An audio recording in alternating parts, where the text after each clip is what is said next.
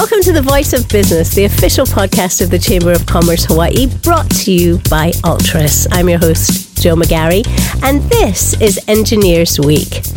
Our guest today is Leslie Wilkins. Leslie joined Maui Economic Development Board in 1999 to launch its Women in Technology project, which today serves a statewide constituency of more than 30,000 students, teachers, and industry members each year.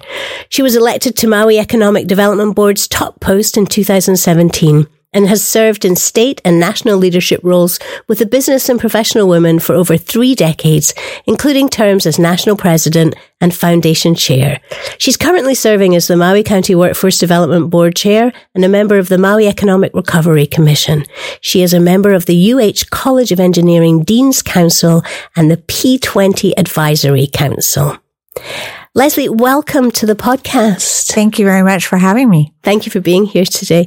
Um, we are, of course, going to talk about STEMworks and engineering and all of the wonderful things that are going on, but we cannot really start a conversation without asking you, um, how are things on Maui?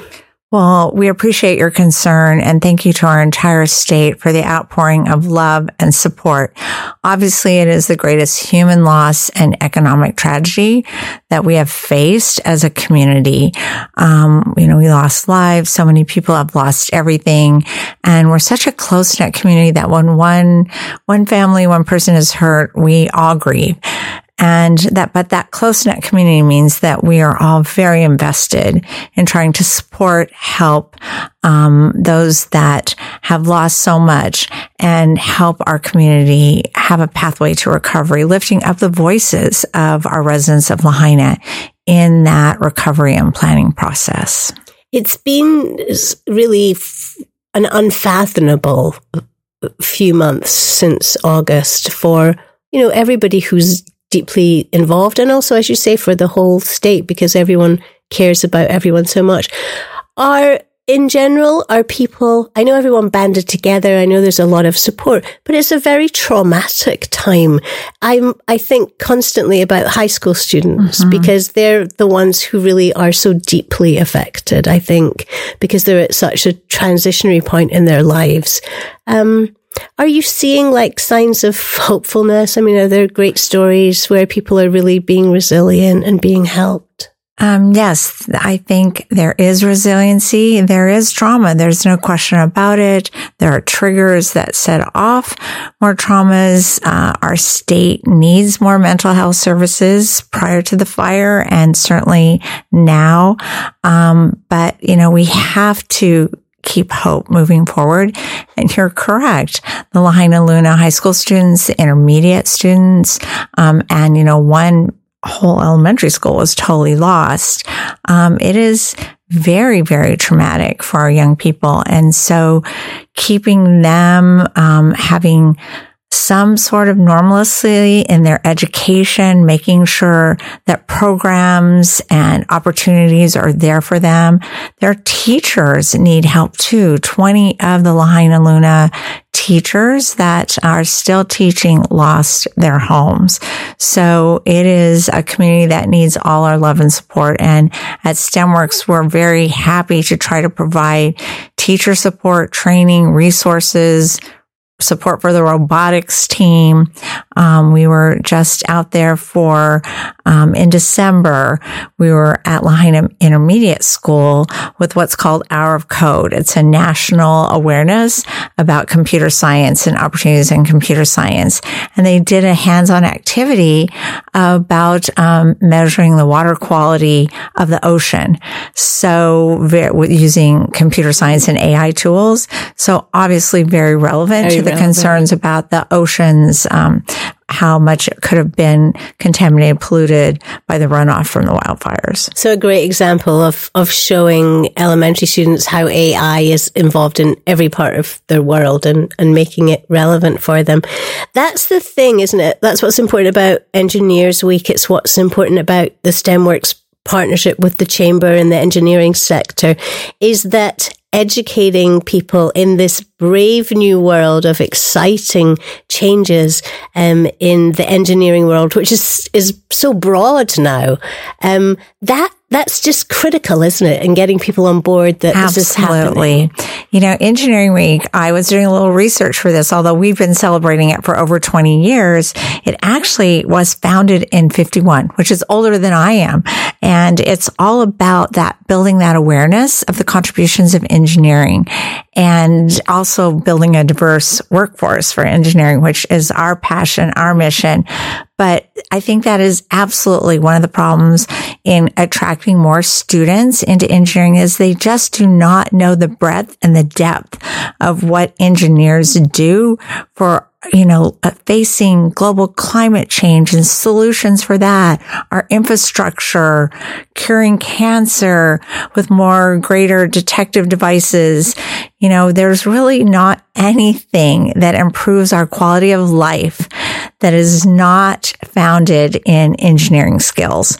So I think that's so important for our girls and some of our other underrepresented groups that have not self-selected into engineering is to match up that career pathway, that educational track um, in engineering with what they want to accomplish, their personal goals of how they want to make a difference.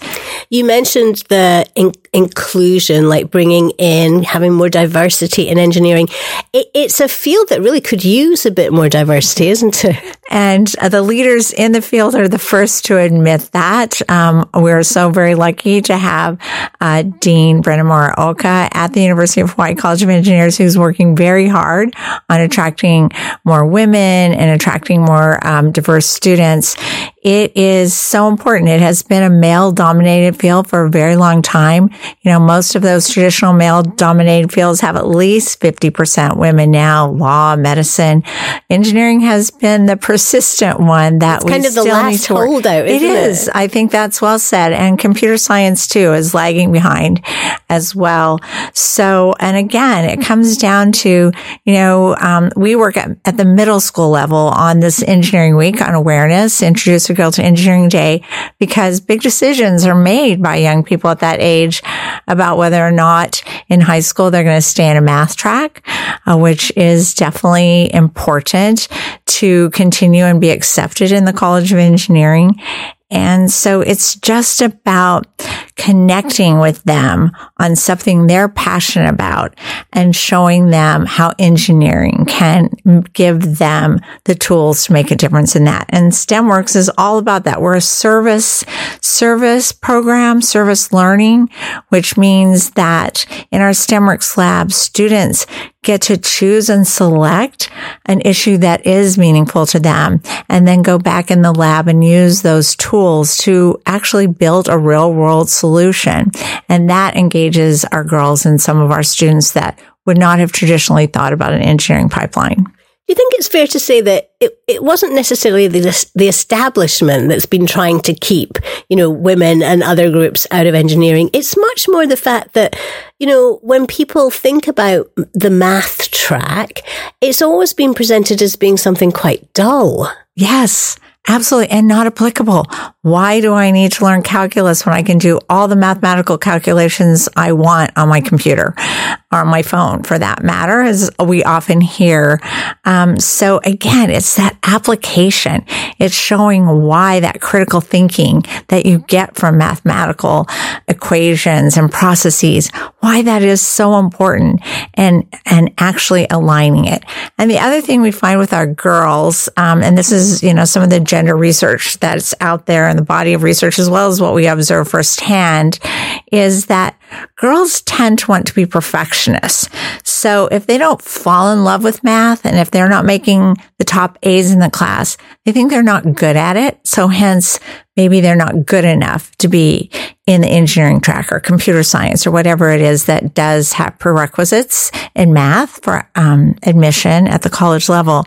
And I have it on good authority a B, a solid B gets you into the College of Engineering mm-hmm. in calculus. So we have to, um, you know, make sure reinforce that it is the whole person and not just, you know, one excellence in math. Not that we're not encouraging excellence in math and AP calculus courses for our girls, but it is not mandatory.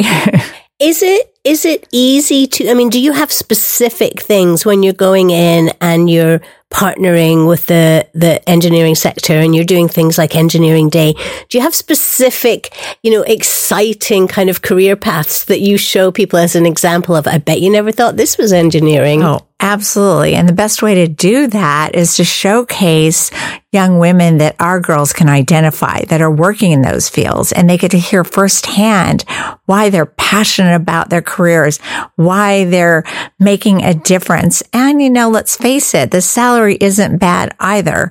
Um, engineering boasts of the fact, and it's factual, that um, for a bachelor's degree, the engineering field makes the most money for entry into the workplace. So, um, so again, because there aren't a lot of engineers often in that girl's sphere of influence in their family, um, again, connecting them with engineers, as I said, they can identify other also hands-on activities. We have those young women lead hands-on activities, whether it's something about in aerospace engineering, environmental engineering is very attractive.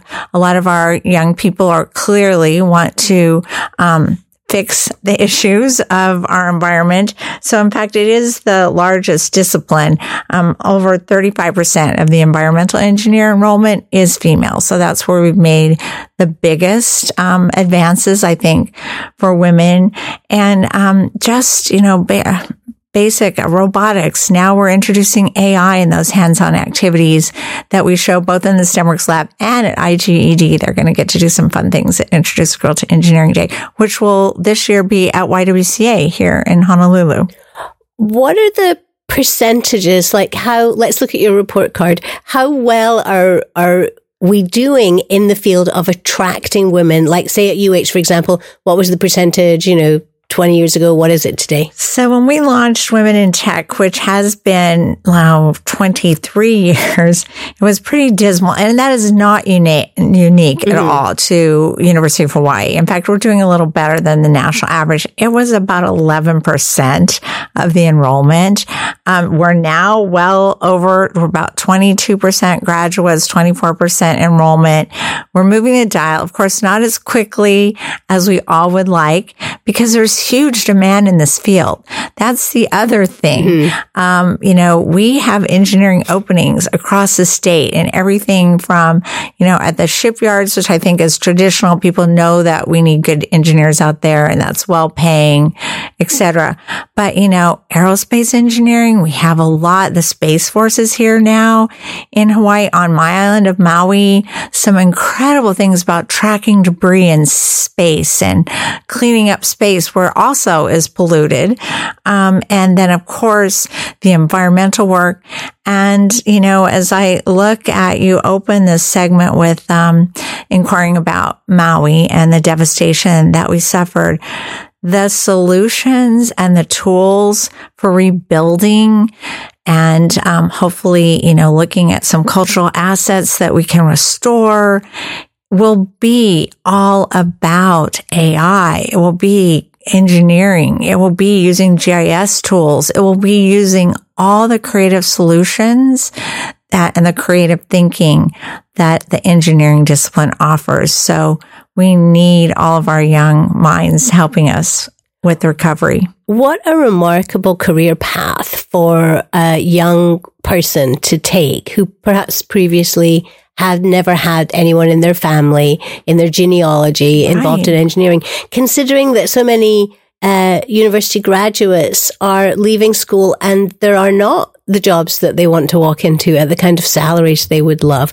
It seems to me that, you know, you're definitely on a path to being able to bring so many more bright, intelligent, creative young people into engineering that will only benefit all of us.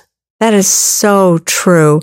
And you know, um, I'm not trying to say that making a lot of money brings life's happiness, but I am saying that having a living wage, we know that our state has among the highest cost of living in the nation. So, um, preparing our young people with living wage salaries of which engineering careers clearly offer A is going to help keep them at home so that we can have their great ideas and solutions and future leadership and retaining our culture, our beautiful cultural values.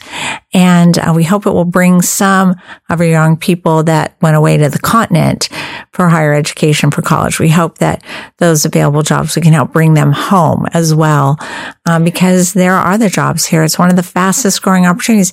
And the thing is, is that it's everywhere. You know, it's not just in, you know, what we think are traditional um, engineering jobs, but it's in hospitals.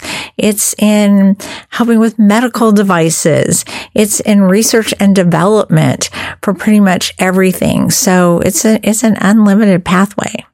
I wonder in, you mentioned earlier that we've been celebrating Engineers Week since 1951 it would be so wonderful to go back to 1951 and ask some engineers what they thought we would be doing in 2024. And I'm sure even the brightest of them couldn't have imagined where we are today. I'm certain of it. You know, we all have that image of, you know, long white shirts with long skinny ties and a pocket protector, right? Right. um, is the stereotype. And of course, all male.